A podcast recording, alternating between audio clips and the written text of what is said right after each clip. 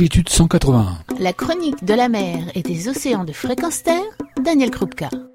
Bonjour, Route du Rhum 2018, une course mythique à laquelle participe un skipper amateur, Eric Jaille, qui s'est entouré de l'association Longitude 181 pour parler de l'océan, pour porter la voix de l'océan.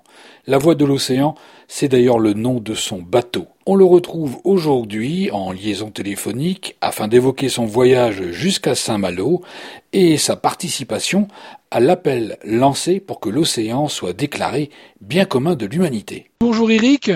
Bonjour. Nous nous retrouvons aujourd'hui euh, à nouveau alors que tu es à Saint-Malo, après avoir fait euh, une remontée depuis l'Espagne et le Portugal sur Saint-Malo. Comment s'est passée ta traversée? Alors, euh, ouais, le convoyage plus qu'une traversée parce que j'ai suivi finalement euh, les côtes euh, bah, tout du long. Première partie jusqu'à Gibraltar qui m'a permis d'aller d'essayer un petit peu toutes mes voiles parce que bah, les conditions étaient changeantes, les vents étaient de directions différentes.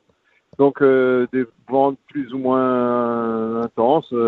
un grand coup de un grand coup de tabac pour passer Gibraltar avec des vents à 40 nœuds. Et puis ensuite, par contre, en remontant tout au long des côtes du Portugal, que du près, du près serré, qui n'est pas la spécialité de ce bateau, parce que de mon bateau, parce que bah, il est très large, il est, un bateau de portant. Bon, c'était pas quelque chose forcément très agréable, mais petit à petit, en faisant des, des aides, hein, des S, eh bien, on arrive à lutter contre le vent, à remonter le, vent suffisamment pour arriver à Somalo. Alors, est-ce que tu as fait des rencontres sauvages lors de cette remontée? Alors, en permanence, depuis que ah, c'est une bonne nouvelle, c'est une bonne nouvelle. Je crois que, je, ouais, je crois que là, ils m'ont amené euh, tous les dauphins de la Terre. Il n'y a pas eu un seul jour sans qu'on ait eu des colonies de dauphins euh, qui venaient nous qui venaient nous voir, qui venaient jouer avec le bateau, qui venaient jouer avec nous, jouer avec nos lampes flash. La nuit comme de jour, on les ils nous suivaient. Incroyable, même euh, même à un moment, il y en a un qui a essayé d'attraper notre spi, le spi qui, qui sort un petit peu du bateau, qui est une voile assez légère et toute rouge eh bien, il a, il a essayé à quatre reprises, verticalement, il sautait, il s'appuyait avec sa queue sur l'eau pour essayer de pincer notre, euh, pincer notre voile. Et heureusement qu'il ne l'a pas eu, parce que sinon, je pense que ça aurait pu faire des dégâts assez, assez énormes sur ce voile. D'autres animaux rencontrés, autres que des dauphins?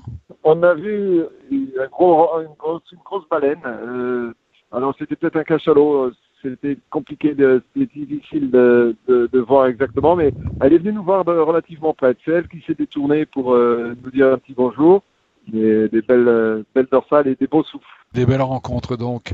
À Saint-Malo, tu as un programme chargé. Notamment, tu as participé à une conférence euh, qui était organisée par l'association Ocean as Common sur l'appel pour l'océan bien commun de l'humanité. Quel était l'enjeu pour toi? C'est une conférence, euh, on, on s'était promis de, de, participer, donc on était invité à prendre la parole. Euh, je pense que Longitude 180 était bien placé pour pouvoir prétendre à, à participer à cette conférence. Euh, quel était l'enjeu? Ben, L'enjeu, eh ben, il est très simple, ça se discute, euh, c'est en train de se discuter maintenant. C'est maintenant qu'on peut avoir éventuellement une chance de faire passer des lois de façon à rendre l'océan euh, aux, citoyens, parce que sinon on sait très bien qu'il y a des lobbies et, puis des, grands groupes qui sont plus intéressés par le parce que l'océan peut rapporter plus que par la préservation réellement de l'océan.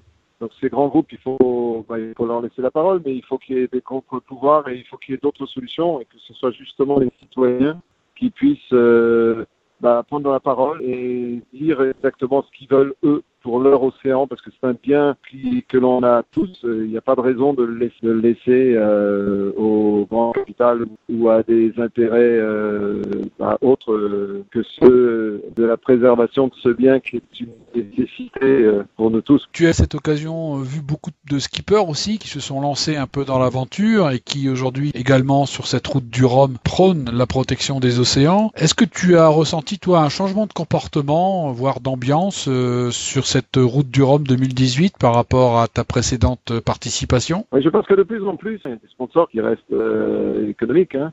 mais par contre, les skippers ont des choses à dire et notamment sur l'environnement et on se rend bien compte que notre terrain de jeu, bah voilà, il faut en parler il faut il faut le partager.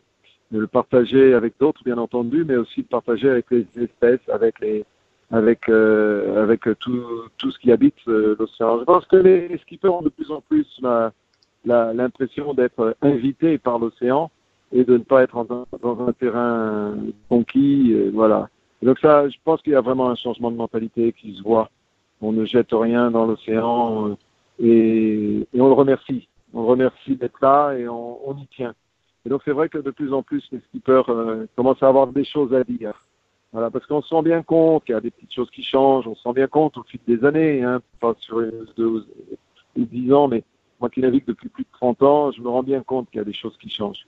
Et sans vouloir créer des peurs, parce que ça c'est complètement inutile, c'est quelque chose d'un peu stérile. Euh, je pense que rendre aux citoyens la, cette possibilité de de prendre part, de, de, dire moi je veux, j'aimerais, euh, c'est maintenant, et pas simplement de se, de se dire bah oui, euh, ne serait pas, pas bien, ne serait malade, etc.